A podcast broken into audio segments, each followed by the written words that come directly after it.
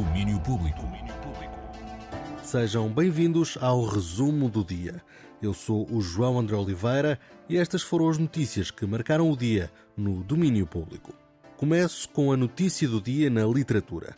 Lídia Jorge venceu hoje o prémio Médicis Étranger, o galardão francês que já premiou nomes como Humberto Eco, Milan Kundera, António Tabucci ou Philip Roth, entre outros. O prémio foi atribuído pelo romance Misericórdia, de 2022, numa vitória dividida com a sul-coreana An Kang, também premiada pelo romance Impossible à Dieu. Lídia Jorge torna-se assim a primeira autora de língua portuguesa distinguida com o galardão, criado em França em 1970. É também mais um prémio para Misericórdia, que ainda ontem tinha vencido o prémio literário Fernando Namora e que em 2022 ganhou o prémio de melhor livro lusófono publicado em França e o grande prémio de romance e novela da Associação Portuguesa de Escritores. Na música, começa hoje a 32ª edição do Guimarães Jazz.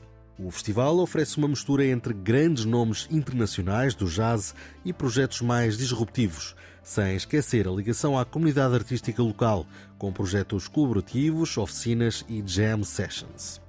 Rui Torrinha, diretor artístico do Centro Cultural Vila Flor e responsável pela direção artística para as artes performativas na Cooperativa Cultural Oficina, explica como é possível manter um festival interessante ao fim de tantas edições.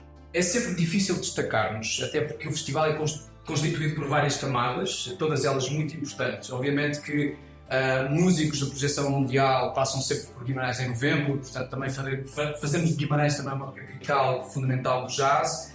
Uh, há nomes aqui absolutamente da linha da frente, a Vanguard Jazz Orchestra, com o Ted Jones, o Aaron Parks, mas também uh, destacar que o festival tem uma capacidade de gerar novos projetos, não é? Há relações aqui de privilégio com quatro núcleos de produção, de criação, nomeadamente Dash Maia, Porta Jazz, Universidade do, de Aveiro e também Sonoscopia e depois todo um processo de formação que o festival também uh, proporciona uh, a quem estuda jazz, a quem toca jazz. Portanto, o festival é muito mais que apenas a soma dos, dos espetáculos, é de facto um corpo vivo que produz um conhecimento e transmite um conhecimento que é absolutamente fundamental. O Guimarães Jazz arranca mais logo com o concerto da Vanguard Jazz Orchestra, coletivo norte-americano, no Centro Cultural Vila Flor.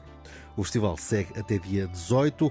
A programação está toda em guimarãesjazz.pt. E em Lisboa começa hoje a 15ª edição do In Shadow, um festival que se desdobra pela cidade explora a relação entre o corpo e o cinema, o cinema e a luz, a luz e a dança. É mais de um mês de programação com muito para ver, do documentário à fotografia à videodança. Um dos destaques nesta área da videodança é Core, em português Âmago, que tem um objetivo bem definido. Procura uh, trazer justamente a beleza do fundo do poço, aquilo que é a beleza na imperfeição, a beleza em corpos que, na sua fluidez e na sua melodia sinestésica, se assim quisermos dizer, trazem e comunicam coisas que não são, se calhar, tão evidentes, tão perfeccionistas, tão do, do belo e do cosmético, como hoje em dia infelizmente tanto se vê, mas queremos trazer e trazemos fundamentalmente aquilo que estas pessoas, com as suas limitações, mas em partilha com outros que na sua diversidade também as terão, simplesmente eventualmente não estarão diagnosticadas, uh, conseguimos comunicar aquilo que, que para nós é importante, que é o somos todos diferentes, todos nas nossas diversidades, mas que conseguimos partilhar eh, as nossas ideias e fazer arte dentro daquilo que é possível. Rita Santos, representante do grupo Fanfarte sobre Core, um trabalho de videodança que vai estar em loop na cisterna da Faculdade de Belas Artes da Universidade de Lisboa durante o In Shadow. O festival começa hoje e segue até 15 de dezembro em vários espaços da cidade.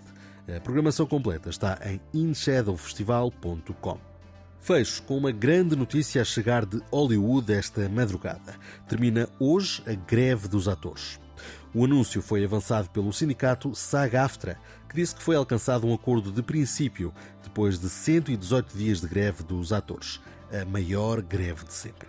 O acordo vai criar as primeiras proteções para atores em relação à inteligência artificial e traz também um aumento histórico de salários, já que todos os mínimos serão aumentados em 7%. Para além disso, o acordo inclui um bónus de participação no streaming, aumento de pensões e contribuições de saúde. No final, o contrato vale mais de mil milhões de dólares. Todos os detalhes do acordo vão ser conhecidos amanhã, sexta-feira, dia em que será também votado pela representação nacional da saga AFTRA. Mas é assim que chega ao fim a maior greve de sempre dos atores de Hollywood. O regresso dos grandes estúdios no fecho de mais um resumo do dia. Por aqui, marcamos novo encontro para amanhã. Até lá. Domínio Público.